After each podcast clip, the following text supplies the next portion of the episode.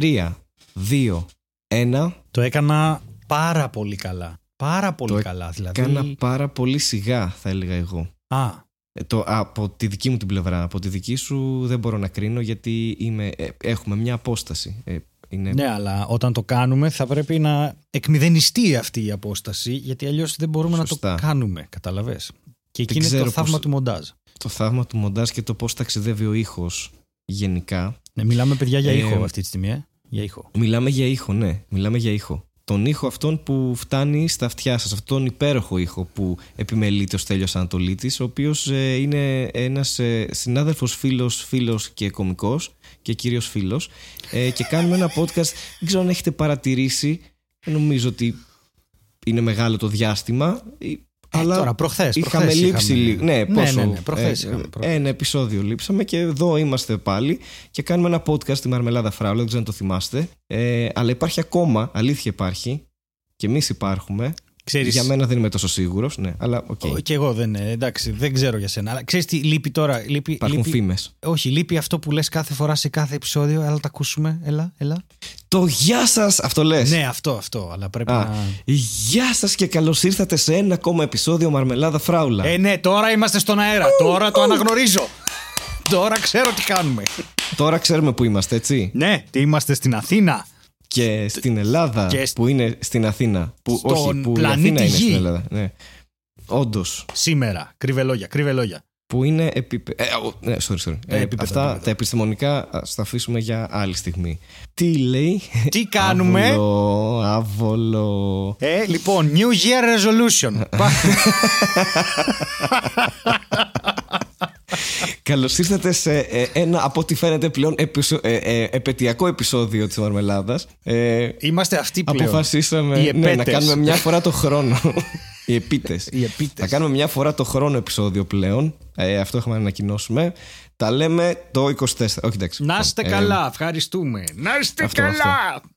Είμαστε εδώ, αυτό έχει σημασία. Ότι είμαστε εδώ. Έχει σημασία ότι είμαστε εδώ. Και μπορούμε να είμαστε πάλι εδώ. Ελπίζουμε δηλαδή να είμαστε εδώ μέχρι το τέλος της σεζόν, μάλλον. Αυτό δεν ελπίζουμε. Ναι, αυτό ελπίζουμε. Ωραία. Και θα ήθελα να ευχαριστήσω το φιλοθεάμον κοινό για την αγάπη που δείχνει όλα αυτά τα χρόνια στους δέκτες της στο So You Think You Can Dance που παρουσιάζουμε φέτος. Να πούμε ότι όσο λείπαμε δεν πήραμε κάποιο βραβείο, έτσι. Απλά ο άνθρωπος είναι παράνοια. Δεν είναι αυτό. Δεν μου δίνουν βραβεία, Χάρη. Δεν μου δίνει κανένας βραβείο. Αυτό είναι ένα πρόβλημα που έχω παρατηρήσει. Δεν παίρνουμε αρκετά βραβεία. Δεν τα παίρνουμε. Ως άνθρωποι. Όχι. Και δεν μιλάμε τώρα για κάτι πενιχρά, γκράμμις και έμις και τέτοια. Κάνα Νόμπελ, ας πούμε, χρειαζόμαστε. Παιδί μου, για να έρθουμε στα ίσα. Είμαι τόσο απελπισμένος που ό,τι και να μου δώσουν θα το πάρω. Ναι. Από βραβείο. Ακόμα και αυτό το Όσκαρ είσαι ο καλύτερος φίλος, ας πούμε. Εννοείται. Αυτό δεν υπάρχει πιο σημαντικό από το να είσαι ο καλύτερος φίλος. Δηλαδή, αν όλοι αυτοί οι ηθοποιοί ήταν και καλοί φίλοι, νομίζεις θα ήταν ηθοποιοί. Ναι. Αλλά εκεί μας κατάντησαν οι αλήτες. Εκεί μας κατάντηξαν οι αλήτες. Αλήτε. Χριστός σας βέστη, ανέστη. Άλλαξε εποχή. Ήρθα τώρα. Ξέρεις τι, ήρθα στο σήμερα. Ναι, αυτό ήρθε στο σήμερα, αλλά και ταυτόχρονα πριν 2023 χρόνια. Ξέρεις τι, σκεφτόμουν ότι από τη μία, εντάξει, παιδιά, το ξέρουμε, λείπουμε καιρό. Εντάξει, από την άλλη, σκέφτομαι ότι αποφύγαμε πασχαλινό επεισόδιο. Ναι. Γιατί πλέον έχουμε φτάσει. Τόσα επεισόδια, έχουν περάσει τόσα Πάσχατα και φοβάμαι πάρα πολύ ότι θα αρχίσω να λέω τα ίδια πράγματα όπως τα προηγούμενα Πάσχατα στο επεισόδιο και θα καταντήσω. Απλά ένας επαναληπτικός γερασμένος εγκέφαλος που αναπαράγει τα ίδια και τα ίδια κάθε χρόνο. Θα γίνεις. Οπότε δηλαδή το γλιτώσαμε αυτό. Η ελληνική τηλεόραση. Μπούμ! Όχι, εντάξει. Χειροκροτώ αυτό το αστείο. Και αυτό το αστείο, Χάρη μου, σε χειροκροτάει και αυτό. Και μόλις κάει και η καριέρα μας στην τηλεόραση. Αυτό ήταν. Επίσης θέλω να ξέρεις ότι πήγα να πω σε χειροκροτάει πίσω. Και μετά θυμήθηκα αυτό το πάρε με πίσω, το οποίο δεν ξέρω για ποιο λόγο το λέμε. Μα για διαφωνείς εσύ. Τι. Διαφωνείς με αυτό, το θυμάμαι. Μα δεν είναι ελληνικά. Τι θα πει πάρε με πίσω, πάρε με μετά, πάρε με αργότερα, πάρε με πίσω. Καταρχάς δίνει πάρα πολλές ερμηνείες για λάθη. Έτσι, μια πρόθεση να βάλεις εκεί κατά λάθος. Ναι. Εντάξει, έχει γίνει χαμός. Αν βάλεις δύο, πάλι διορθώνεται. Αν βάλεις το πάρε με από πίσω, όπως λένε αυτό, ένα σουβλάκι με απ' όλα. Α, ναι, το με και το αβό ακυρώνουν την. Ναι, έτσι είναι. Δεν είναι τόσο πρόβλημα. Ναι, άμα πεις δηλαδή, γέμισε μου τον τεπόζιτο με από βενζίνη. Καταρχής με ύψιλον. Καλώς ήρθατε στη Μαρμελάδα, λοιπόν. Καταρχής, λοιπόν, ποιος γεμίζει τεπόζιτο πλέον? Η βενζίνη είναι τα 2 ευρώ. Και έχουμε αποφύγει, αυτό ήθελα να σου πω, έχουμε αποφύγει όλο αυτό το μπουρδέλο που γίνεται εκεί έξω. Και εμείς έχουμε στρωθοκαμιλήσει τόσο πολύ. Δεν έχουμε σχολιάσει καθόλου επικαιρότητα. Κυρίως γιατί δεν μπορείς να τη σχολιάσει την επικαιρότητα. Έχει ξεφύγει η κατάσταση. Γίνονται ό,τι να είναι. Και ελληνικά ίσως κάποτε θα ήταν ενδιαφέρον. Ναι. Ωραία, θέλω. Τέλεια. Θέλω να σου γνωστοποιήσω ότι αυτό που άκουσες πριν, ο θόρυβος, σήκωσα το ποτήρι μου και το ποτήρι μου είχε υγρασία και πήρε μαζί του το σουβέρ. Σωστά, και συμβαίνει. Το σουβέρ είναι ένα πολύ ωραίο σουβέρ που μου κάναν δώρο σε μια Comic-Con. Τέλος πάντων, αγαπημένα πρόσωπα, δεν έχει σημασία τώρα. Είναι η καθηγήτρια Μαγκόναγκαλ. Και έπεσε το σουβέρ πάνω στο πληκτρολόγιο. Αυτό ήταν ο ήχος που άκουσες. Παρόλο που ταιριάζε με φοβερό κωμικό timing σε αυτό που κάναμε, διέκοψε την ηχογράφηση. Οπότε θέλω να σου πω ότι οι παράγοντες έξω από τη γη, από αυτόν τον πλανήτη, οι παράγοντες που κατοικούν στον πνευματικό κόσμο, δεν θέλουν αυτό το επεισόδιο να γίνει. Δεν θέλουν τη Μαρμελάδα. Αυτοί μας πολεμάνε. Αυτοί μας πολεμάνε και δεν θέλουν να βγάζουμε επεισόδιο. Το ξέρω αυτό. Αλλά στο γλωσσικό, λοιπόν, κομμάτι που προαναφέρθηκες, ήθελα να πω ότι είναι κάποιες εκφράσεις. Αυτό το πάρουμε πίσω. Καταρχάς το έχω και σε κείμενό μου, το λέω έτσι. Γιατί είναι από τα αγγλικά προφανώς που έχουμε συνηθίσει και κάνουμε τις λάθος μεταφράσεις, αλλά όλοι πλέον καταλαβαίνουμε κάποιες αγγλικές εκφράσεις που στα ελληνικά δεν βγάζουν νόημα, αλλά άμα ξέρεις αγγλικά βγάζουν, όπως το Είμαστε ναι. Τώρα δεν ξέρω τι έπαθε. Ναι, όχι, ήταν κάτι μεταξύ Τζακ Νίκολσον και Μέριλιν Μονρό. Αυτό δεν ξέρω τι ήταν. Κατοικούν όλοι μέσα μου. Αυτή η φωνή. Θέλω να πω ότι, ας πούμε, το είμαστε στην ίδια σελίδα. Ναι. Ή τον ελέφαντα στο δωμάτιο. Ναι.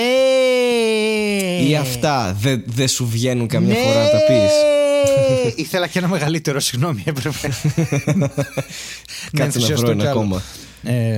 Ναι, χάρη μου. Το δεν μου κάνει νόημα. Δεν μου κάνει νόημα. Αυτό που είναι. Το doesn't make sense, ας πούμε. Αυτό είναι το δεν μου κάνει. Δεν βγάζει νόημα. Α, έκανα και το άλλο τώρα, το έμαθα. Δεν δουλεύει. Το δεν δουλεύει που λέμε. Και πολλοί κομμάτια το κάνουν αυτό. Το δεν δουλεύει. Ναι, αυτό δεν δουλεύει. Δεν λειτουργεί, λέμε στα ελληνικά. Ναι. Και επίσης, να ξέρεις κάτι ακόμα εκπληκτικό που συνέβη και πρέπει να το ξέρεις γιατί συνέβη. Χάρη, είναι. Ξέρω τα πάντα, ό,τι συμβαίνει το ξέρω. Οπότε αφού συνέβη πρέπει να το μάθω. Είναι το άλλο που λέμε, που είναι full αγγλικό.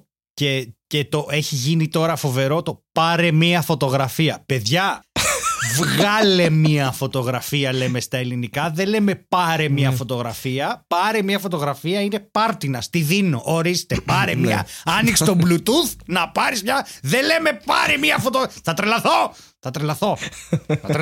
Πάρε μια φωτογραφία. Πάρτε και βάλτε την σε άλμπουμ.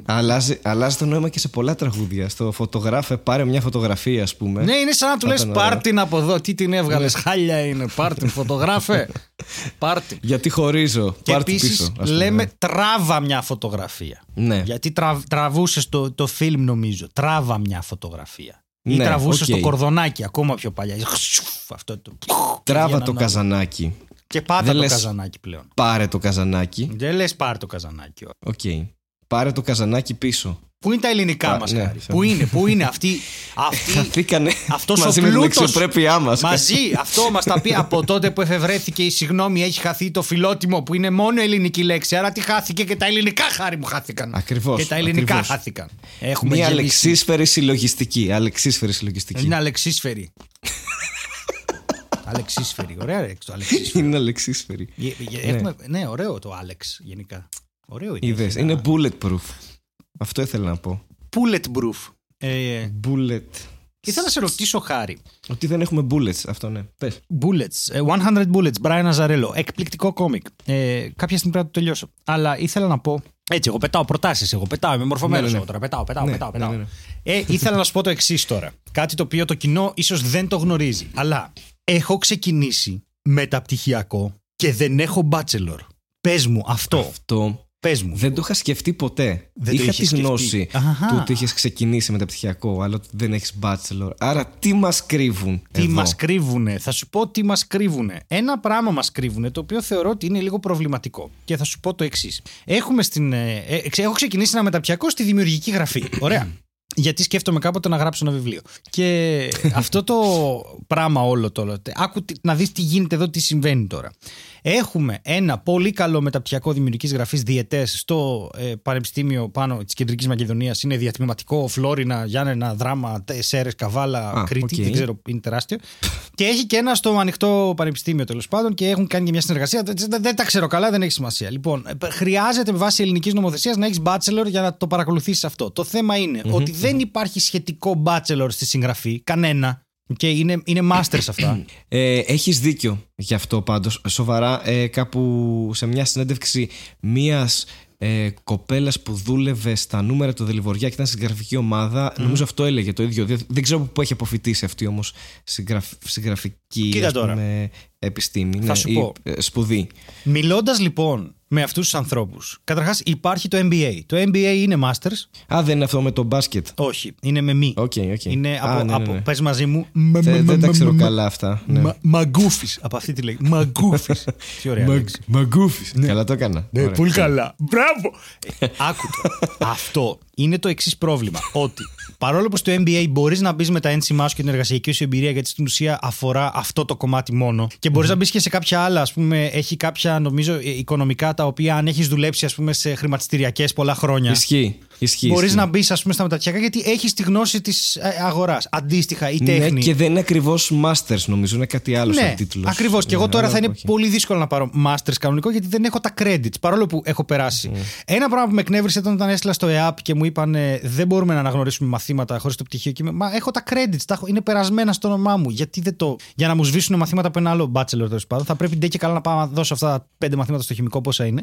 Το οποίο είναι εξαιρετικά δύσκολο πλέον. Δηλαδή, δεν ξέρω. Όσο περνάει ο χρόνος γίνεται. Ναι, έχω να διαβάσω χημία από το 14. Το πέρασα. Έχω να διαβάσω από το 14 γενικά. Ναι, κείμενο. Φαντάσου τώρα. Και είναι πάρα πολύ δύσκολο, γιατί κάποιος μου έστειλε ένας γλυκούλης, μωρέ, μου λέει: άντε τόσο πολύ που διαβάζεις το χημία σου και μία μου θα πάρεις το πτυχίο σου. Θέλω να του πω: χίλια συγγνώμη, δηλαδή. Αλλά αυτά που λέω στο χημία σου και μία μου είναι χημία λυκείου. Δεν έχουμε. Το πτυχίο είναι. Τέλειο να ξεχρεώνεις μαθήματα με podcast. Ναι, δηλαδή είναι πανδύσκολο. Δεν είναι ότι είναι πολύ. Και είναι πανδύσκολο όχι μόνο το πτυχίο. Είναι το ότι έχω τόσα χρόνια να το δω αυτό το πράγμα που είναι σαν να μπαίνω από το Λύκειο. Πρέπει να διαβάσω όλα για να πάω να δώσω 4 μαθήματα. Και ήθελα να πω το εξής. Η συγγραφή, ρε παιδιά, μπαίνεις από οποιοδήποτε πτυχίο. Αρκεί να έχεις ένα bachelor, οποιοδήποτε. Δηλαδή, αν είχα τον bachelor της χημίας, θα έμπαιρνα να κάνω δημιουργική γραφή. Και είναι λογικό αυτό. Δεν έχεις όμως. Ναι, αλλά πρόσεξε τώρα. Έφαγα πόρτα από εκεί και η ερώτησή μου είναι η εξής. Ρε παιδιά. Συγγραφείς μπορούν να γίνουν όλοι. Όλοι μπορούν να γίνουν συγγραφείς. Για ποιο λόγο δεν έχετε ανοίξει 2 θέσεις? 2 θέσεις το χρόνο, δεν χρειάζεται παραπάνω. Για ανθρώπους με εργασιακή εμπειρία. Για ποιο λόγο δεν έχει ανοίξει αυτό το πράγμα? Μου φαίνεται κουφό, μου λένε ένα οποιοδήποτε πτυχίο κάνει. Σοβαρά, λέει, θα τελειώσω το ΤΕΙ της αισθητικής, ας πούμε, που έχουμε, που είναι ΑΕ πλέον, και της γραφιστικής και θα πάω να γράψω βιβλίο κοινό και όπου είμαι συγγραφέας δεν μπορώ να. Έργο, ας πούμε. Δεν μπορώ να. Και πήγα σε ένα ιδιωτικό αναγκαστικά. Και του είπα, ρε παιδί μου, την κατάστασή μου και μου είπαν δεν μπορείς. Και λέω: παιδιά, έχω έργο, έχω εκδώσει. Και λέτε ότι δέχεστε. Και μου λένε: τι έργο αυτό, έκδοση? Και λέω: παιδιά, όχι, έχω ISBN, έχω βιβλία. Και κατευθείαν φώτισαν τα μάτια. Αλήθεια, να τα στείλουμε στην Αγγλία. Και τα στείλα, ρε παιδί μου, και πήρα την έγκριση και μπαίνω και δουλεύω τώρα. Ναι. Μου φαίνεται. Και νομίζω ότι. Ναι, πες. Τα κριτήρια τους είναι ότι. Δηλαδή, τύπου έχετε bachelor? Όχι. Έχετε πάει σε bachelor? Μπορείτε να φοιτήσετε στη σχολή. Ρε εσύ τώρα, μεταξύ μας, έτσι. Προφανώς για να κάνεις μεταπτυχιακό στη χημεία πρέπει να έχεις σχετικό πτυχίο, εντάξει, και στα μαθηματικά και σε όλα. Δεν το συζητάω αυτό το πράγμα. Απλώς είναι κάποια πράγματα τα οποία δεν μπορείς να πεις στον άλλον αρκεί να έχεις οποιοδήποτε πτυχίο. Μα άσε μία θέση το χρόνο. Μία θέση το χρόνο αρκεί. Αυτό στο να σε πισχύει, ας πούμε, σε κάποιες θέσεις. Το να έχεις οποιοδήποτε πτυχίο. Ναι, οκ, μπορεί να είναι μια θέση που πρέπει να καλυφθεί, ρε παιδί μου, που να μην έχει το γνωστικό σου αντικείμενο να είναι ό,τι να είναι. Ναι. Αλλά και πάλι. Γιατί να μην υπάρχει αυτό, λες και στο. Ναι, καταρχάς το πληρώνεις το μεταπτυχιακό πάλι. Δεν αλλάζει κάτι. Αυτό δεν αλλάζει. Ναι, και δεν στερείς και θέση από κανέναν. Δηλαδή, απλά άνοιξε άλλη μια θέση που είναι για εργασιακή εμπειρία. Χέστηκες, αφού το πληρώνεις. Ενώ δεν είναι πόρη του κράτους αυτό το πράγμα. Ναι. Οπότε κάπου εκεί μου τη βάρεσε λίγο αυτό και λίγο τα πήρα στο κρανίο. Και αυτό ήθελα να το σχολιάσω. Σου φαίνεται παράλογο λογικό, ή επειδή εμένα και γιατί η γούνα μου τώρα με νοιάζει? Όχι, εντάξει, θα μπορούσε να ισχύει με τη λογική ότι είσαι συγγραφέας, έχεις γράψει, έχεις εκδώσει. Οπότε σε αυτές τις περιπτώσεις νομίζω ότι έχεις και παραπάνω εμπειρία από κάποιον που ακαδημαϊκά έχει σπουδάσει κάτι, έστω σε αυτό το αντικείμενο, ρε παιδί μου, της συγγραφής. Οπότε ναι, μου βγάζει νόημα. Αλλά πιο πολύ νόημα μου βγάζει στη χημεία, προς τιμήν σου, στο Χημικό Θεσσαλονίκης, να έχει ένα μάθημα από podcast Ανατολίτη και να λένε όχι ρε πούστη, έπεσε το επεισόδιο 4. Έπεσε το επεισόδιο 4 από το χημεία σου και μία μου τώρα. Τι θα γαμώτο. Ναι. Σίγουρα θα έχει λάθη μέσα. Διορθώστε τα λάθη του Ανατολίτη σε 3 επεισόδια podcast, δική σας επιλογή. Παρεπτόντως. 45 μονάδες. Ναι. Συγγνώμη, να πούμε κάτι εδώ, γιατί υπάρχει κόσμος ο οποίος πιστεύει ότι επειδή κάνω το χημεία σου και μία μου δεν κάνουμε τη μαρμελάδα. Να σας πω ότι αυτό δεν ισχύει. Το χημεία σου και μία μου γράφεται. Είναι επεισόδια του πολύ 20 λεπτά, κάποια βγαίνουν λίγο παραπάνω, αλλά είναι αυτό. Γράφονται όλα μαζί, μία φορά το μήνα ή μία φορά το δίμηνο. Τέτοια κατάσταση. Δηλαδή γράφουμε 5-5, ξέρεις, ή 2 φορές το μήνα και βγαίνουν μετά σε συνέχειες. Απαιτεί πολύ λίγο από τον χρόνο μου και πολύ λίγο ενώ. Κάνω όλη την έρευνα, αυτό είναι το βασικό. Και δεν έχει να κάνει γιατί εμείς γράφουμε πάντα βράδυ με το Χάρη, πάντα. Και ακόμα και στην καραντίνα, νομίζω από συνήθεια, βράδυ γράφαμε. Ναι, βράδυ γράφαμε. Που μπορεί να είχαμε και κάποιες πιο κενές μέρες. Στην καραντίνα ήταν πάντα βράδυ, όλη μέρα. Ναι, όντως. Ήταν σκοτάδι. Νομίζω δεν έβγαινε ο ήλιος, νομίζω. Έτσι δεν ήταν, δεν θυμάμαι. Δεν παίζει να βγαίνει, όχι, δεν παίζει. Κάτι τέτοιο. Ή έβγαινε, ξέρω εγώ, μέχρι τις 6, μετά απαγορευόταν.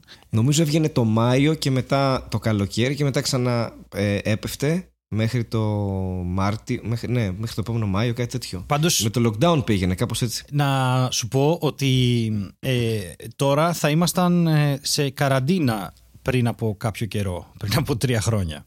Είναι 19 Απριλίου, κλείσαμε 12 Μαρτίου για ένα μήνα. Ναι, μπράβο, έχεις δίκιο. Ναι. Έχουμε επέτειο τριετή καραντινation. Όντως. Ναι, όντως. Χρόνια, δεν ξέρω. Χρόνια 3. Τι σου έλεγα πριν πούμε για την καραντίνα? Το ξέχασα κιόλας, Χάρη. Δεν είχε σημασία. Για το μεταπτυχιακό. Δεν είχε σημασία, ξέχασα. Ναι, αυτό ότι δεν έχουν σχέση. Ναι. Το χημείο σου και μία μου, επειδή γράφεται στο πόντι, το οποίο είναι γραφεία ανθρώπων, γράφεται πρωί. Αυτό έτσι. Δηλαδή, και το πρωί ο Χάρης δουλεύει, οπότε δεν μπορούμε να γράφουμε. Καταλαβαίνετε. Δεν θυσιάσαμε το ένα podcast για το άλλο, να ξέρετε. Δεν έγινε αυτό. Αλήθεια λέει. Δεν έχω να πω κάτι άλλο. Αλήθεια λέω. Στέλιος Ανατολίτης. Καταπέλτης αλήθεια σήμερα. Καλά, δηλαδή, είμαι πυροβολάω. Πετάς αλήθειες. Άμα βγείτε έξω και μυρίσει αλήθεια, είναι ο Στέλιος Ανατολίτης. Δηλαδή αυτό συμβαίνει, να ξέρετε. Ναι, είναι επειδή έφαγα φασόλια. Δεν είναι, μην τα εκφυλίζεις όλα σε fart jokes, σε παρακαλώ πολύ. Έχουμε κάνει τόση προσπάθεια εδώ να κάνουμε χειρότερα αστεία και εσύ τα ανεβάζεις το επίπεδο σε fart jokes. Δηλαδή. Ας το πάρουμε λίγο αλλιώς. Αλλά ναι, δεν είναι η Άνοιξη, είναι ο Στέλιος Ανατολίτης που... Δεν είναι η Άνοιξη, είναι ο Στέλιος Ανατολίτης. Ψηφίστε τώρα. Έχουμε και εκλογές μέσα σε όλα αυτά. Θα γίνουν και εκλογές. Μα, αυτό ήθελα να σου πω. Ρε, έχουν γίνει τόσες πολιτικές εξελίξεις που πραγματικά δεν ξέρω αν θα αντέχαμε να σχολιάσουμε κάτι. Γιατί μερικά ήταν και στο επίπεδο του γελίου, μερικά ήταν στο επίπεδο του επικίνδυνου, μερικά ήταν στο επίπεδο του τραγικού. Ναι. Δηλαδή δεν νομίζω ότι θα βγάζαμε επεισόδιο τον Μάρτιο με αυτό που έγινε. Δεν νομίζω. Δηλαδή εγώ δεν θα άντεχα. Δεν ξέρω. Ναι. Και επίσης θέλω να πω ότι γενικά ήταν ο Φεβρουάριος και δύσκολος μήνας με αυτά που συνέβησαν και ο Μάρτιος κατά συνέπεια. Το Φεβρουάριο, συγγνώμη. Φεβρουάριο και Μάρτιο. Ναι. Οπότε ναι. Καλά, και εμένα ένα πράγμα στο μυαλό μου, μην αγχώνεσαι. Πάντως. Αλλά ναι, ήταν τραγικά τα πράγματα, έτσι κι αλλιώς. Ναι, θέλω να σου πω ότι μπήκε κόσμος και στο επεισόδιο που είχαμε κάνει από Θεσσαλονίκη. Γιατί ταξιδέψαμε με το τρένο και εσύ έμπαινες για πρώτη φορά. Εγώ μπήκα για πρώτη φορά. Ναι, και μας το ψιλοσχολιάσαν ξέρω κανένα 2 άτομα. Τους φάση, παιδιά, έχετε πει κάποια πράγματα. Λέω, ναι, δεν είναι. Ίδια είναι όλα. Και επίσης ναι, γιατί κάτι άλλο. Εσύ. Ναι. Πες, θέλω να πω ότι έχεις ταξιδέψει πάρα πολύ με το τρένο. Κοίτα. Κατά κύριο λόγο κοροϊδεύαμε εμένα που πήγα πρώτη φορά, αλλά εσύ έχεις ταξιδέψει πολλές φορές. Ναι. Κοίτα, το έγραψα σε ένα σχόλιο αυτό και δεν στο Facebook. Νομίζω ότι πολύ λίγος κόσμος ξέρει πόσα μέσα έχω φάει στη ζωή μου. Μόνο οι δικοί μου άνθρωποι. Ναι. Δηλαδή ήμουνα. Ναι. Καταρχάς δίπλωμα πήρα στα 20 κάτι, στα 21 αν θυμάμαι. Στα 23 πήρα δίπλωμα. Οπότε μέχρι τότε, ξέρεις, μόνο λεωφορεία. Από μικρός έκανα ιδιαίτερα στη Θεσσαλονίκη, πάνω στο Χορτιάτι, ξέρω εγώ, σε μια γνωστή μας εξαιρετική καθηγήτρια. Οπότε έπαιρνα λεωφορεία για να κάνω χιλιόμετρα τώρα από πολύ μικρή ηλικία. Ναι. Πολλά χιλιόμετρα. Σαν τους παουτζίδες. Ναι, μωρέ. Έχω κάνει πάρα πολύ. Μετά, έχω τα μέσα. Για σένα βγήκε αυτό το σύμπαν. Ξεκάθαρα. Το τρένο ήταν το δεύτερο μου σπίτι σε κάποια φάση. Πέρασα μια περίοδο που έκανα, ξέρω εγώ, 4 πτήσεις το μήνα.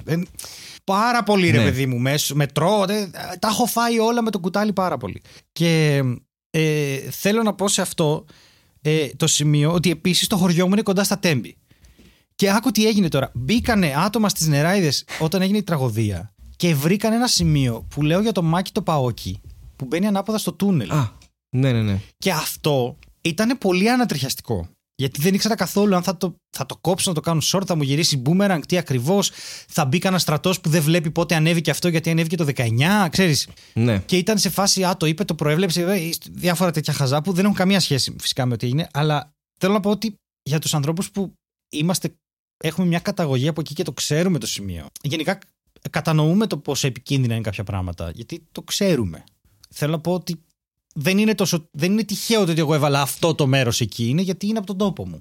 Αυτό. Προφανώς. Και έχουν συμβεί και άλλα έτσι κι αλλιώς, η αλήθεια είναι. Να είχαμε να λέγαμε. Οπότε, ναι. Πάμε να δούμε τι άλλο θα σχολιάσουμε τώρα που δεν σχολιάσαμε από τον Ιανουάριο. Λοιπόν, New Year's Resolution, τι είχες? Νομίζω να διατηρηθώ ζωντανός, κάτι τέτοιο. Τέλεια. Ότι, ναι. Τέλεια. Εγώ το έβγαλα προχθές το New Year's Resolution, το Πάσχα. Γιατί. Okay. Ήταν το year of ρεπό. Γιατί όλη τη χρονιά λέω ένα ρεπό, ρε παιδιά. Ας μου δώσει κάποιος ένα ρεπό. Από Μαρμελάδα πήραμε πολύ ρεπό πάντως, δεν έχεις παράπονο. Ναι, έχω παράπονο που δεν κάναμε. Όχι που εννοώ μέσα μου, δηλαδή μου λείπει η Μαρμελάδα. Δεν είναι ότι. Αντιρεπό.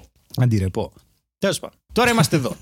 Και αφού είμαστε εδώ. Σου είχα στείλει ένα άρθρο πριν λίγο καιρό, γιατί σε γαργαλούσα, σου έλεγα έλα για τη Μαρμελάδα, είναι για τη Μαρμελάδα. Είναι. Ναι. Και αυτό το άρθρο έχει τίτλο 12 φορές στην ιστορία που τα πράγματα δεν πήγαν ακριβώς όπως τα σχεδιάζαμε. Ναι. Και έχει κάποια πράγματα με τα οποία έχω γελάσει πάρα πολύ. Και θέλω να σου πω ένα, ας πούμε. Δεν τα έχω κάνει fact check, μπορεί να είναι όλα λάθος. Ωραία. Όλα λάθος. Ακόμα καλύτερα, είμαστε στο κατάλληλο podcast. Ακριβώς. Άκου τώρα λοιπόν τι έγινε. Το 1985. Δεν ξέρουμε ποιος είναι ο Πλάτωνας. Ναι, καλά, εννοείται. Σε παρακαλώ. Λοιπόν. Καλά που μας διορθώνετε, γιατί πρέπει να ξέρετε ότι γενικά δεν μας νοιάζει καθόλου. Γι' αυτό τα λέμε. Όχι, εντάξει, δεν θα λέγαμε ποτέ ψέματα. Θα κάναμε μόνο προπαγάνδα της Νουδού. Λοιπόν, που λες. Αυτό. Είναι κάτι που συνηθίζεται σε podcast. Somebody stop me! Η μάσκα. Περνάω πάρα πολύ. Πρέπει να κάνουμε podcast τύπου one man. Δηλαδή? Όχι one man, πώς το λένε τους άλλους. Που κάνουν αυτό άμα είσαι αρκετά άντρας και πώς την περιφέρεσαι. Όχι ρε, δεν είναι το one man αυτό. Είναι το... Ναι, όχι... Είναι αυτοί που είναι πολλοί άντρες. Αν και θα τέριαζε το one man. Ναι, όντως. Είναι κάτι άλλο. Το context, αλλά. Ή το concept, μάλλον. Μανίτο. Πώς λέω. Τέλος πάντων, δεν έχει σημασία. Είναι αυτή η επιδημία από άντρες. Σουπερμανίτο. Πώς ήταν Σούπερ Κατερίνα, ξέρω εγώ. Podcast για αρκετά άντρες που δίνουν συμβουλές στο πώς να ρίξετε μια γυναίκα. Ναι, μπράβο, αυτό το πράγμα. Αυτοί είναι άνθρωποι, ρε παιδί μου, που λένε αστεία. Στο πάτωμα, δεν ξέρω. Ναι. Ετοιμάζω για full and correct, παιδιά, δεν το εννοώ αυτό. Σας παρακαλώ, μην το απομονώσετε τώρα. Είναι ένα πανάρχιο αστείο, ναι, που λέγεται τι κάνεις αν δεις έναν άλλης εθνικότητας άνθρωπος στο χωράφι σου. Ξαναοπλίζεις. Και είναι άνθρωποι που λένε αυτά τα αστεία στα σοβαρά, ξέρω εγώ. Είναι αυτού του. Ναι. Κατάλαβες. Αυτό. Και λένε και αυτά τα ανέκδοτα, ναι. Ναι, τέλος πάντων. Δεν τους ξέρω, πλάκα κάνουμε. Βάσει στο περιεχόμενο. Όχι, ούτε εγώ, αλλά μάλλον. Ναι. Λοιπόν. Το 1985, χάρη, στη Βόρεια Κορέα, τους ήρθε η ιδέα να γυρίσουν μια ταινία στην Ιαπωνία. Και ο λόγος που θέλουν να τη γυρίσουν ήταν για να δείξουν την καταπίεση που ζουν οι Κορεάτες εκεί πέρα. Αλλά τους γύρισε όλο μπούμερανγκ, γιατί οι Βορειοκορεάτες είδανε ότι ήταν πολύ πιο πολυτελής η ζωή στην Ιαπωνία και ζήλεψαν και τα πήραν στο κρανίο. Και σου λέει τι oppression. Αυτοί έχουν αυτοκίνητο. Αυτοί έχουν αυτοκίνητα, ξέρω εγώ, από τις μάρκες. Το οποίο είναι πάρα πολύ ωραίο.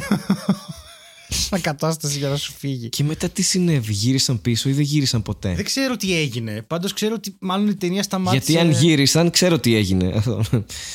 Έχει πολύ ενδιαφέρον, παιδί, να πας να κάνεις προπαγάνδα.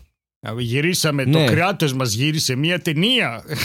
Αυτό το κάνεις μέσα από τη χώρα. Δεν το κάνεις αλλού. Είναι λάθος, όντως. Ήταν λάθος κίνηση. Ναι. Γιατί και εσύ ο ίδιος έχοντας μεγαλώσει σε προπαγάνδα, ρε παιδί μου. Πιστεύεις ότι όντως είναι χειρότερα εκεί. Οπότε, αν πας και δεις ότι δεν είναι έτσι τα πράγματα, μετά γίνεται μια έκρηξη στο κεφάλι σου. Καλά, δεν είναι σίγουρα. Απλό. Σίγουρα ναι. Το συζητάμε. Σίγουρα.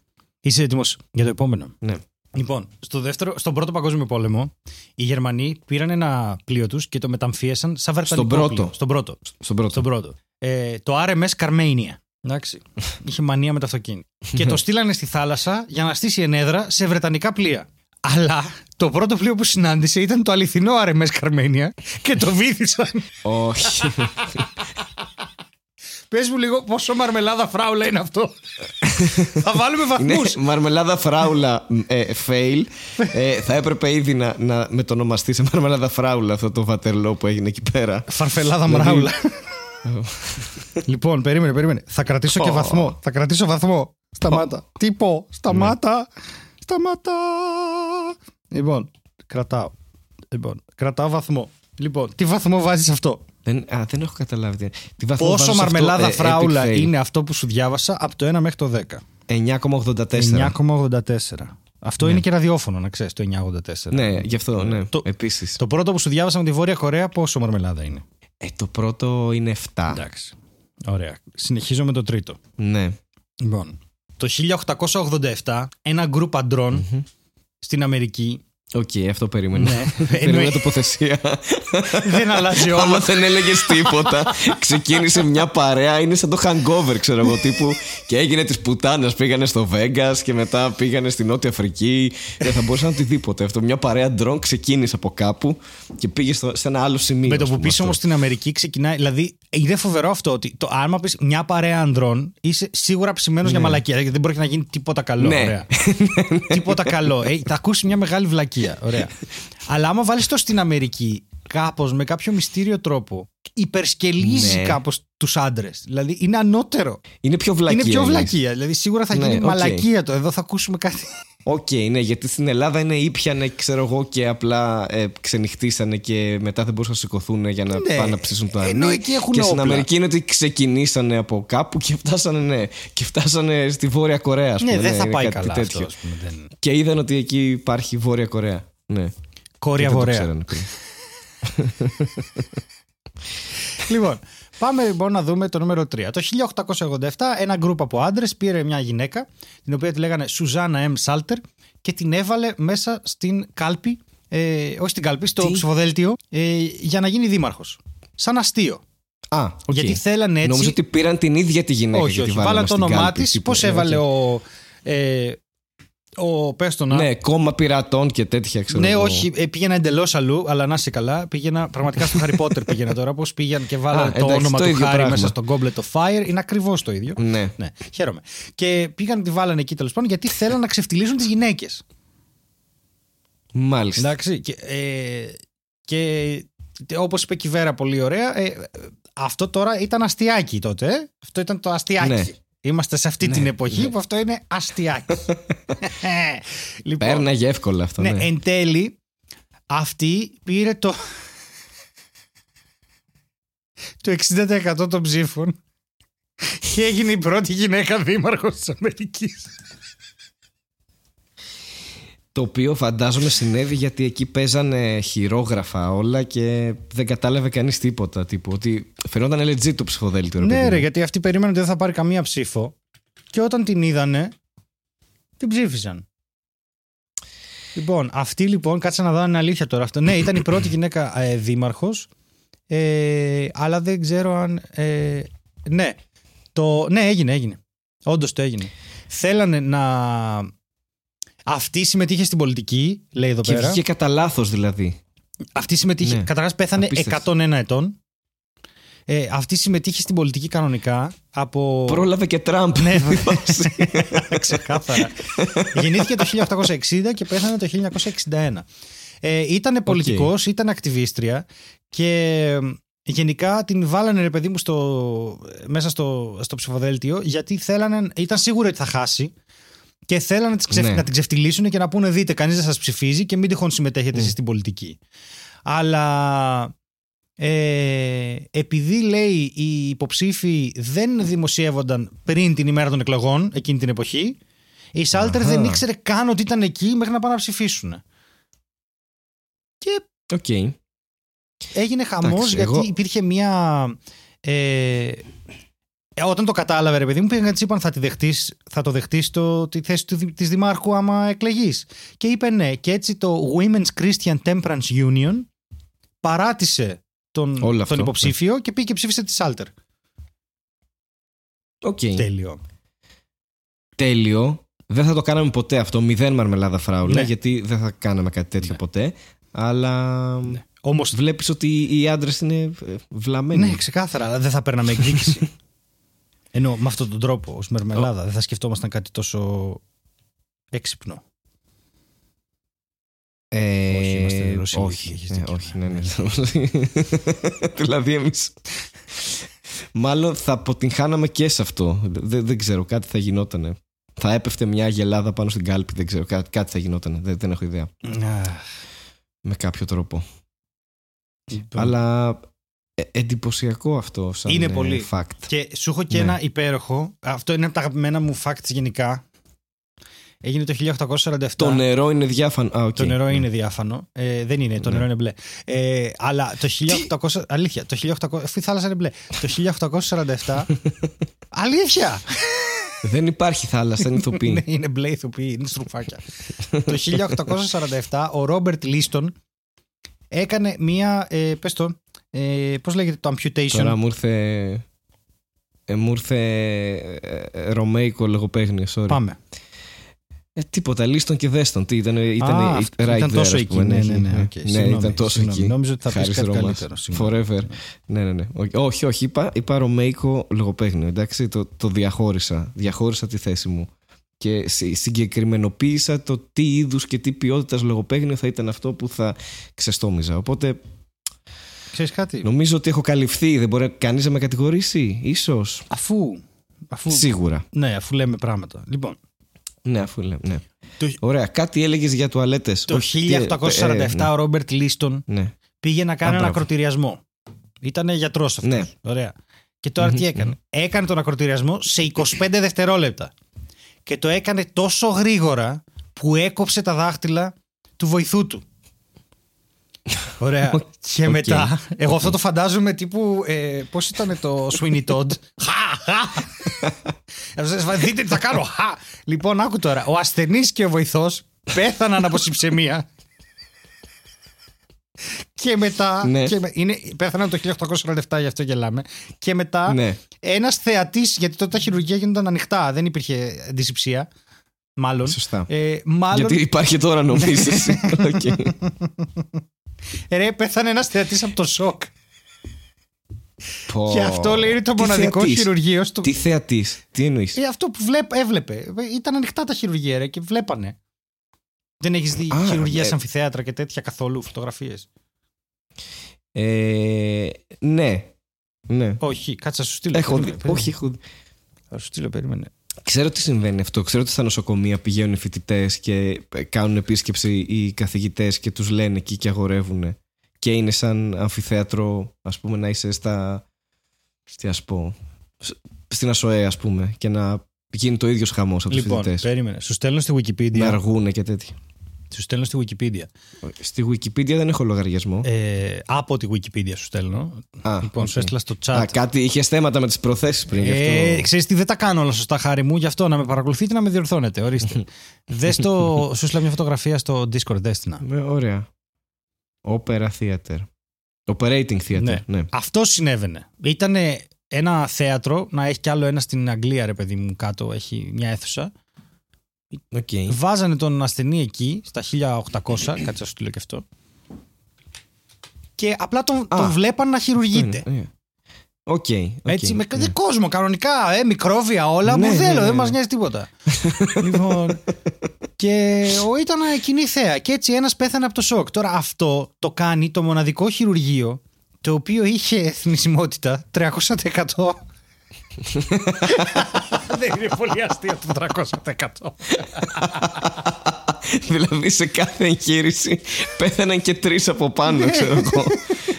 Και το ερώτημα είναι, πέθανε από το σοκ του ακροτηριασμού ή του έκοψε τα δάχτυλα του άλλου, του διπλανού? Όχι, πέθανε. Ή και τα δύο. Αυτός έκανε τόσο γρήγορα, χωρίς καμία απολύτως. Χρακ, το έκοψε. Έκοψε τα δάχτυλα του διπλανού και όλος έκανε. Και πέθανε. Ναι, και πέθανε. Αλλά από το σοκ. Ναι, okay. Που είδε κάτι τόσο ανεύθυνο. Ναι, από το σοκ. Ναι, οκ, okay, εντάξει. Τώρα συνεννοηθήκαμε. Ωραία. Πόσο μαρμελάδα φράουλα είναι αυτό? Εδώ σε θέλω. Κοίτα. Και εγώ το κόβω για 12. Θα το κρίνω με βάση. Κοίτα, να πούμε για αρχή ότι ούτε για αστείο δεν έχουμε ακροτηριάσει αυτό το podcast. Έχουμε ακροτηριάσει την ελληνική γλώσσα. Έχουμε ακροτηριάσει σίγουρα έννοιες, το οποίο δεν είναι τόσο σοκαριστικό. Θες να σου θυμίσω. Ή και είναι. Το Χριστός τα ξανδώσει. Θες να σου θυμίσω. Εντάξει. Είναι πολλά. Η αλήθεια είναι. Οπότε αν εξαιρέσουμε ανθρώπινο είδος και ζώα, νομίζω ότι είναι 12. Είναι εύκολα 12 στα 10, ναι. Βασικά θα βάζα 300%. 300%. Να συμφωνεί και με το ποσοστό θνησιμότητας του operating theater. Μάλιστα. Ωραίο σύστημα βαθμολογίας έχουμε. 7, 9,84, ναι. 0 και 10. FM, έτσι. 300. Συχνότητα εκεί βαθμολόγησα. Πάμε. Frequency modulation. να χρησιμοποιήσουμε και τις γνώσεις που είχαμε από την τρίτη ηλικίου, έτσι. Πολύ καλός. Πάρα πολύ καλός. Τεχνολογική κατεύθυνση. Πάρα πολύ καλό. FM, AM, τα ξέρουμε όλα αυτά. Πλάτος, μήκος. Περίμενε. Ψάχνω να βρω. Τίποτα. Έχω ένα που είναι. Ναι. Περίμενε. Ένα από αυτά που με εκνευρίζουν πάρα πολύ. Λοιπόν, λέει όταν έγινε μάχη στο German Town. Έγινε μια μικρή κατάπαυση. Τι είναι το German Town? Μια μικρή κατάπαυση πυρός. Δεν με απασχολεί τώρα, σαν από τους πολέμους έγινε.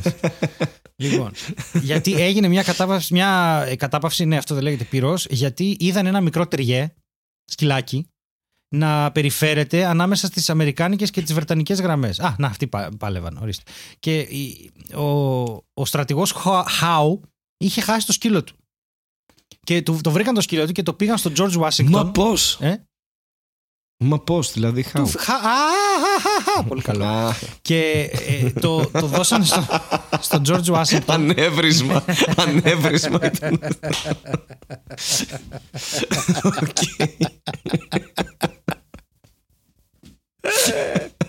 Λοιπόν, το πήγαν αυτό το σκυλί στον George Washington για να το κρατήσει ως βραβείο. Και αυτός. Πώς το πήγαν?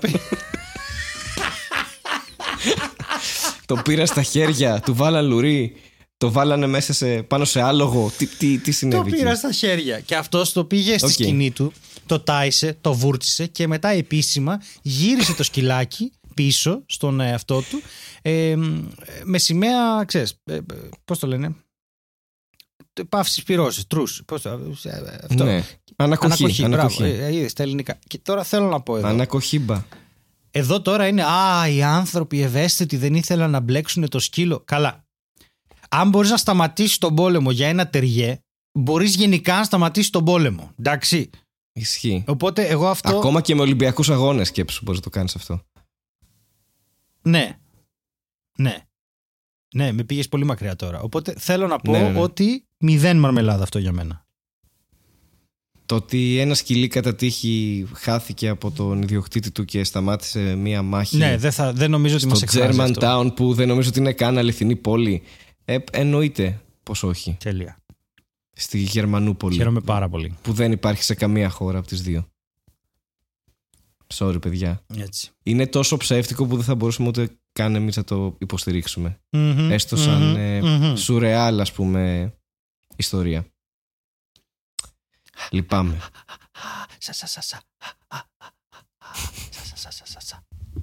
Δεκτό. Λοιπόν. Δεκτό, ναι. Αφού έτσι έγινε, ξέρω εγώ. Έτσι λέει το ίντερνετ. Ίντερνετ είναι σούπερ δυνατό. Και θα κλείσω με ένα τελευταίο που μου άρεσε πάρα πολύ. Να κλείσεις. Εντάξει, είναι πάρα πολύ καλό. Πάρα πολύ καλό. Μα πάρα πολύ Πρέπει καλό. Πρέπει να σοβαρευτούμε δηλαδή. Ναι. Το αγαπώ. Άκου. Λοιπόν, κάτσε να το βρω. Περίμενε. Στην Ταϊλάνδη. Για να σε δω. Στην Ταϊλάνδη. Ναι. Okay, ξεκινάμε με τοποθεσία τώρα. Όχι. Παλιά στην Ταϊλάνδη. Μια ομάδα ντρόν. Από την Αμερική. Τιμωρούσουν με θάνατο. Το Hangover 2 περιγράφεις, ναι. Στην Ταϊλάνδη λοιπόν σε τιμωρούσαν με θάνατο αν τολμούσες να αγγίξεις τη βασίλισσα. Okay. Ωραία. Πολύ καλό. Ενδιαφέρον. Ωραία. Ενδιαφέρον γιατί δεν έχεις και την ευκαιρία τόσο εύκολα να το κάνεις. Έτσι, αυτό. Μπράβο. Οπότε αν βρεθείς ή αν σκοντάψει και πας να την πιάσεις. Άκου τώρα να δεις. Ναι. Σε κάποια φάση το 1880 η βασίλισσα ήταν πάνω στη βασιλική της βάρκα και η βάρκα γύρισε ανάποδα καθώς πήγαιναν στο παλάτι. Απλά να σημειώσω εδώ πόσο μίζερο ακούγεται το βασιλική βάρκα. Ναι. Έχεις δίκιο, το βασιλικό πλοίο είναι, θα έπρεπε να είναι. Είναι τύπου. Θα μπορούσε να είναι μια βάρκα που λέει πάνω βασιλική, ξέρω εγώ, κάτι τέτοιο. Δεν μπορεί να είναι πράγμα που ανεβαίνει η βασίλισσα πάνω. Κάνα καΐκι που είναι η βασίλισσα πάνω και ψαρεύει σαργούς, ξέρω εγώ. Δεν θα μπορούσε να είναι κάτι τέτοιο. Βασιλική βάρκα. Μπείτε στη βασιλική βάρκα. Στη βασιλική σωσίβια Λέμβο. Εδώ πέρα για να σωθούμε. Αυτή είναι για τη βασίλισσα, δεν είναι για εσάς πλεμπέι του Τιτανικού. Μπράβο, στο πλεμπέι θέλω να πάω. Στο πλεμπέι. Με οδηγείς πολύ σωστά εκεί που πρέπει. Διότι. Γιατί δεν είχα ιδέα για ακόμα μια φορά. Ναι, εννοείται. Μα πότε έχεις ιδέα, τίποτα δεν ξέρεις. Η μαλακία λοιπόν είναι η εξής. Ότι αυτό το πράγμα οδήγησε τους ανθρώπους που ήταν εκεί να μην θέλουν να πάνε να σώσουν τη βασίλισσα η οποία πνιγόταν, γιατί αν την ακουμπούσαν θα τους αποκεφάλιζαν, ξέρω εγώ.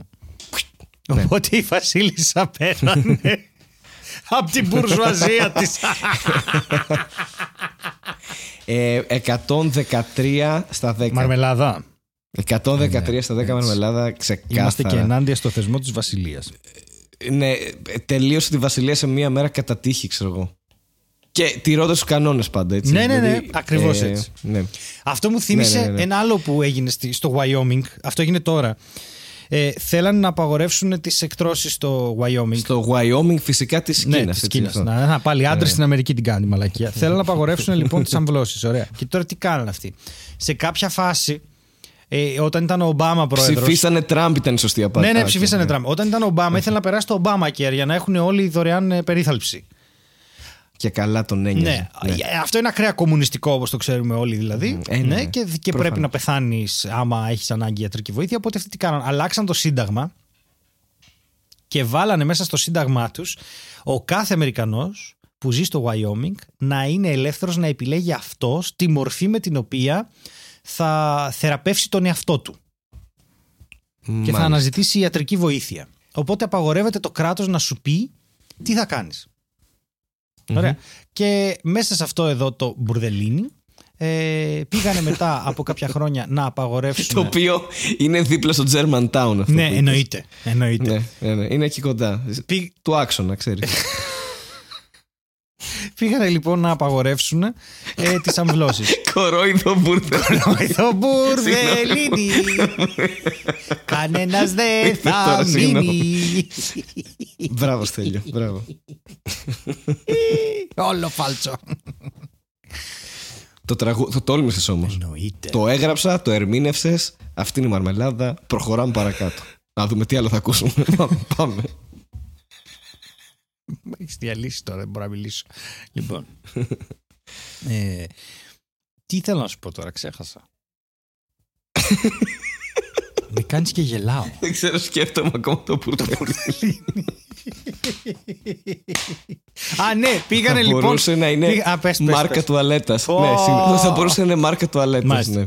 Εύκολα. Λοιπόν, λεκάνης. Συγγνώμη. Πήγανε λοιπόν αυτοί οι άνθρωποι να καταργήσουν τις αμβλώσεις και δεν επιτρεπότανε, γιατί είχαν αλλάξει ήδη το σύνταγμα το οποίο απαγόρευε στο κράτος να σου πει τι θα κάνεις στο σώμα σου. Τέλειο. Εδώ παιδιά πρέπει να παίξουμε τους κανόνες. Δεν γίνεται, ναι. Άμα δεν είναι εκπληκτικό. Πάλι δεν θα το κάνουμε εμείς αυτό. Οκ, γιατί? Πάλι θα βάλω. Α, όχι, δεν το κάναμε σε αυτό. Σίγουρα. Ναι, θα βάλω ένα 2. Γιατί είμαστε ηθικοί. Αυτό άνθρωποι. Δεν ανήκε στην κατηγορία. Αυτό το θυμήθηκα εγώ από τη ζωή μου και στο είπα. Ναι, αλλά εγώ το βαθμολόγησα όμως.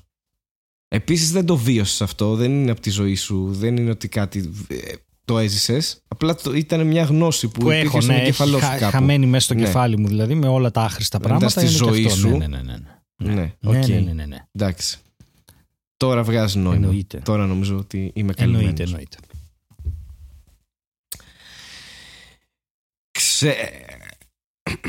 Ξέρεις τι. Εφόσον το έχουμε πάει έτσι παραδοσιακά, εγώ λέω να κλείσουμε με έτσι προτάσεις Netflix. Ενδεχομένως σειρών, ναι. Netflix ή και το όχι έχω. Που έχουμε έχεις ή έχω Netflix δει. Netflix Corner.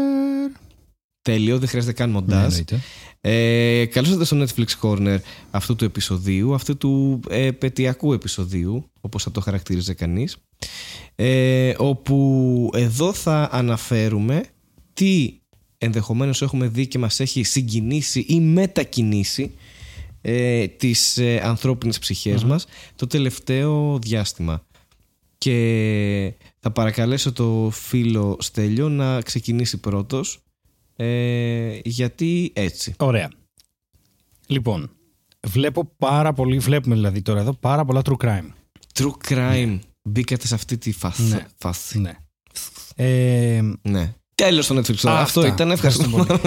Λοιπόν, ένα είναι το. Δεν είναι true crime, θα πω μετά. Είναι το Pamela. Το ντοκιμαντέρ για την Pamela Anderson. Αυτό είναι true crime. Όχι, το είπα, δεν είναι true crime. Είμαι ηλίθιος. Δεν άκουσα καν την εισαγωγή που έκανες. Νομίζω ότι. Τίποτα, δεν πέρασε αυτό καθόλου. Ξεκινάς true crime, καταλήγεις. Μα φταίω και εγώ που τα λέω όπως να είναι τώρα. Έκανα τη σύνδεση. Τα γάμισα όλα. Έχουμε δει πάρα πολύ true crime. Αυτό που θα πω δεν είναι true crime, Pamela. Και εγώ άκουσα true crime Pamela, τέλος αυτό. Αρχή και τέλος, τίποτα. Κοιμήθηκα στην αρχή της ταινίας και ξύπνησα στο τέλος της ταινίας. Του Netflix, τέλος πάντων. Για να μας φας τα πατατάκια. Λοιπόν, άκου. Το Pamela είναι εκπληκτικό, Χάρη, το πόσο εκτός πραγματικότητας είναι κάποια πράγματα. Η Pamela Anderson δεν είναι αυτό που είχαμε στο μυαλό μας. Και αυτό το συζητούσα τώρα και έλεγα ότι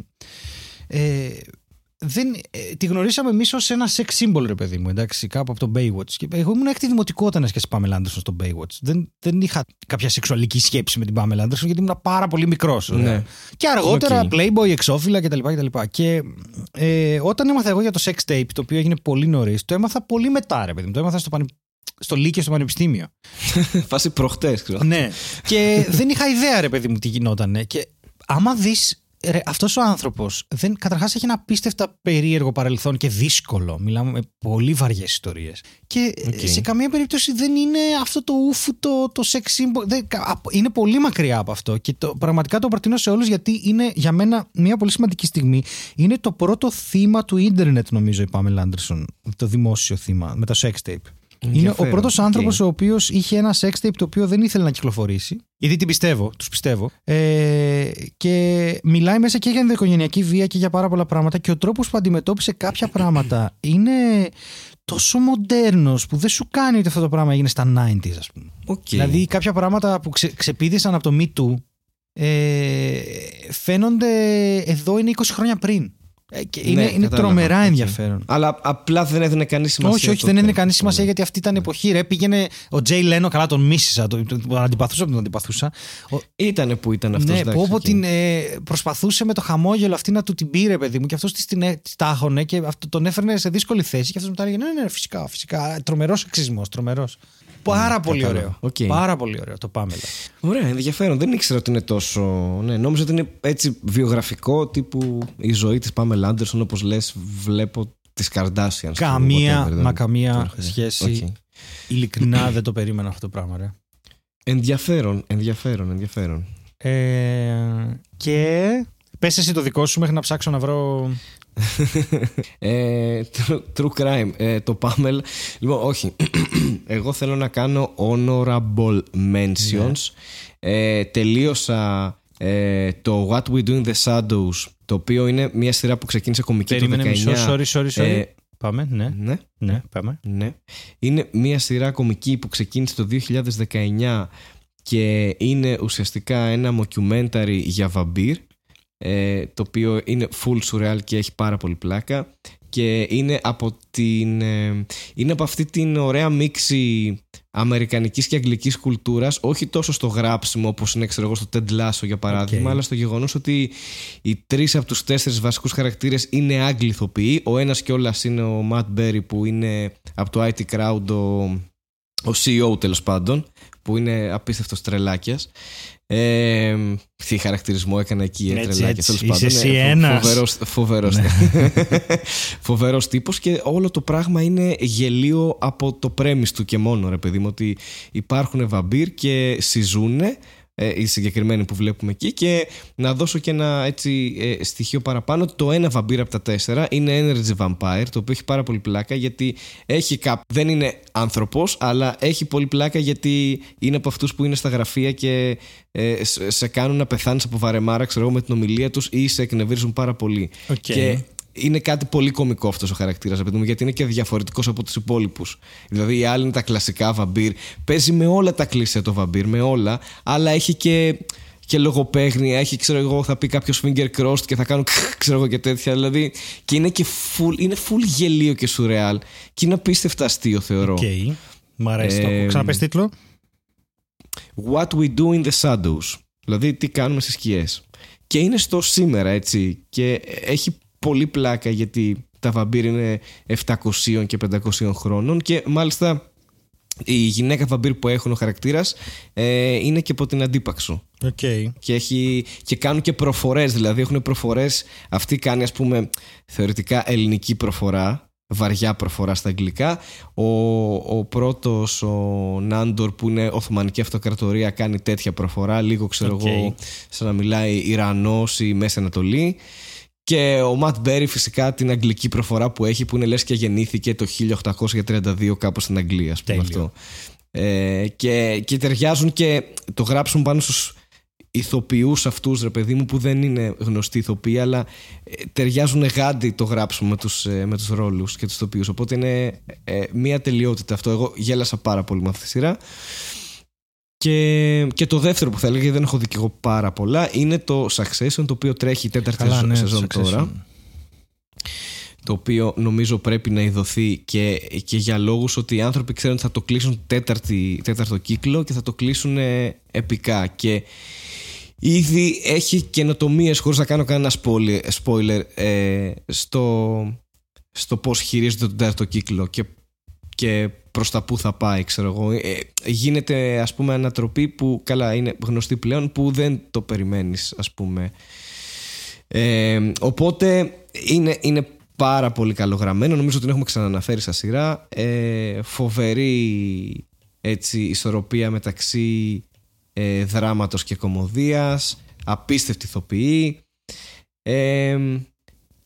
Και αυτά νομίζω από μένα. Αυτά έχω λίγο παρακολουθώ. Και σίγουρα θα δω και Μπάρι τέταρτη σεζόν. Α, ναι, δεν το έχω δει εγώ αυτό. Του Bill Hader τη σειρά. Που λένε ότι βγήκαν κανένα 2 επεισόδια, γιατί είναι και αυτό HBO και βγαίνει εβδομάδα-εβδομάδα, και λένε ότι είναι full epic.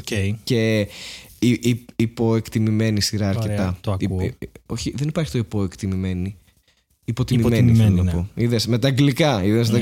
Σκληρός. Αυτά είναι. Αυτά μας κάνουν. Αλλοιώνουν τη γλώσσα μας και το DNA μας αυτοί οι Αμερικανοί και ξένοι, τέλος πάντων. Άντε από εκεί. Άντε να πούμε. Μ' αρέσουν οι προτάσεις σου, τις έχω σημειώσει. Ναι. Τον Μπάρι εγώ δεν το έχω δει. Εγώ έχω δει τις προηγούμενες σεζόν. Ναι. Είναι και αυτό πολύ καλό, πολύ διαφορετικό, πολύ ιδιαίτερο και αστείο σε κύματα, και περίεργο και παράξενο, και Bill Hader γενικά, και Bill Hader λέω γενικά, ναι. Παράνιο ο άνθρωπος είναι, γαργαλιέται από τον αέρα, δεν γελάει με το οτιδήποτε. να συνέλθω λίγο να καταλάβω. Ποιος είναι ο Bill Hader? Ναι, είναι κλασικό cast του SNL, ναι. Που έκανε και τις μιμήσεις. Έλα ρε, ναι, το ξέρω. Ναι ρε, ναι, τα, ναι, δεν καλά. Είναι να δεις να μιλάει με το Μουλέινι, ξέρω εγώ, μια μισή ώρα σε ένα, σε μια εκδήλωση που ήταν, εντάξει, το πιο αστείο. Μίλαγε ο Μουλέινι και απλά δεν σταματούσε να γελάει ο άλλος. Δεν είναι παράνοια, δεν είναι.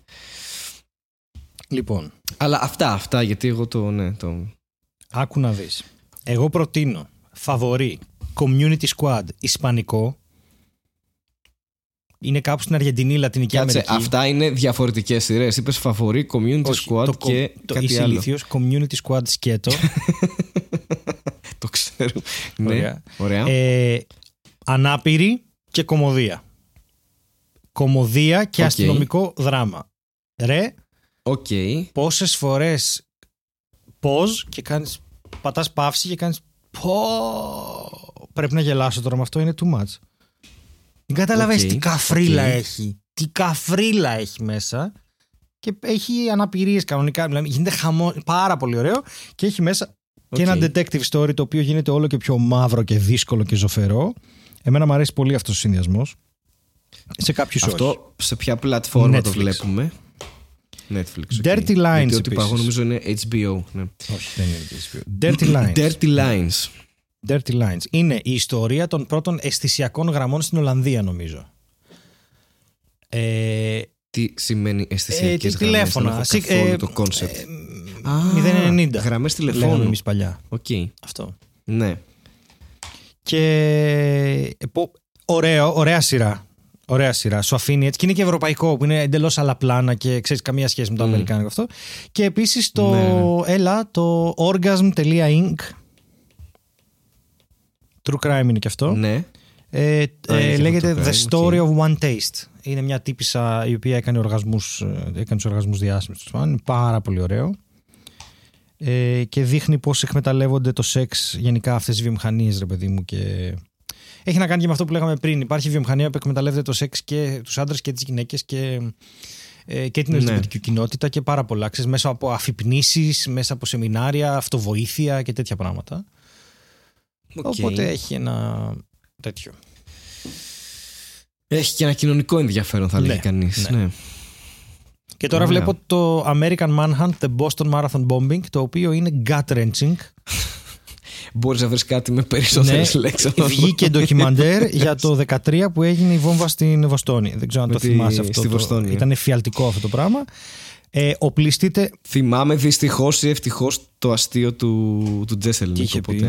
Το θυμάμαι και σαν γεγονός. Είχε πει, έλεγε να παρέμεις και έλεγε ότι μου αρέσει, ξέρω εγώ, να λέω ακραία αστεία. Και είχε πει γι' αυτό το γεγονός για τη Βοστόνη και λέει, εντάξει, έγραψα στο Twitter some lines were not to be crossed. Αυτό ήταν το ένα, και το άλλο ήταν που είχε γίνει κάπου εκεί κοντά ένα shooting μέσα σε κινηματογράφο σε προβολή του Batman και είχε γράψει το other than that, how was the movie. Αυτά από Jessica. Που γενικά να πούμε ότι είναι το στυλ κωμωδίας του. Ναι, είναι και είναι εκπληκτικός. Το εκπληκτικός. Ναι, αυτό. Το οποίο εμένα, όντως, αν προφανώς στα πλαίσια της περσόνας του και του αστείου, το other than that, how was the movie είναι πολύ ωραίο αστείο. Είναι ένα αστείο που θα λέγαμε εμείς στο τραπέζι για πλάκα, ξέρεις. Ναι. Καλά όλα αυτά, αλλά με την ταινία τι έγινε, ξέρεις, τέτοιο στυλ θα ήταν αυτό. Αλλά εντάξει. Όχι, τώρα θα ρωτούσα καλά όλα αυτά, αλλά τι γίνεται σε αυτή τη σειρά που είπες αυτό. Έχει να κάνει με το γεγονός αυτό, έλεγες. Ναι, είναι true crime. Είναι όλο το τι έγινε πραγματικά και έχει, παιδιά, μεγάλη προσοχή εδώ, σας το λέω αλήθεια. Είναι λίγο η ψυχή σου πιάνεται, γιατί έχει τα πλάνα από τις βόμβες, κανονικά, έτσι, μπροστά σου. Οπότε έχετε το νου σας, είναι... Στρίβεται, η ψυχή σου στρίβεται, αλλά είναι... Μέχρι στιγμής είναι πολύ ωραία δοσμένο. Δεν το έχω δει, οπότε δεν το συστήνω. Μήπως καταλήξει μετά σε κάποιο θρίαμβο του FBI, ξέρεις τώρα. Μήπως έχουμε. Όπως επίσης ήταν πάρα πολύ καλό το άλλο που το είδε και ο Ζήσης, ρε. Με την πολιορκία. Που έγινε μια πολιορκία με το. με μια αίρεση. Μια ομάδα ντρόν πολύ ωραία. Ναι, ήταν ένας άντρας που πίστευε ότι είναι ο Μεσσίας. Φοβερό ντοκιμαντέρ κι αυτό, ρε παιδί μου. Κάτσε. The US's biggest. Πώς είναι το. Πώς είναι η πολιορκία, ρε. Που έχω κολλήσει τώρα. Siege. Τώρα. Με ζόρισες, δεν το ξέρω αυτό. Το έχω. With cult. Το Waco Siege, The Waco Massacre. Έχει βγει ντοκιμαντέρ. Άρα σφαγή. Ναι, είναι, δεν υπάρχει αυτό που έγινε και δεν υπάρχει το πόσο λάθος το χειρίστηκε το FBI. Μιλάμε για ακραία λάθη. Ακραία λάθη. Είναι με μία αίρεση τους Δαβιδιανούς, οι οποίοι δεν είναι πολύ καλά. Είναι πάρα πολύ δυνατό. Πιάνει η ψυχή σου. Ένας τύπος. Σε αντίθεση με τις άλλες αιρέσεις, έτσι, που είναι πολύ καλά. Άκου τι έκανε ο τύπος. Ο τύπος πίστευε ότι είναι ο Ιησούς. Είχε πείσει τους τύπους, ο David Κορές, ότι είναι ο Ιησούς.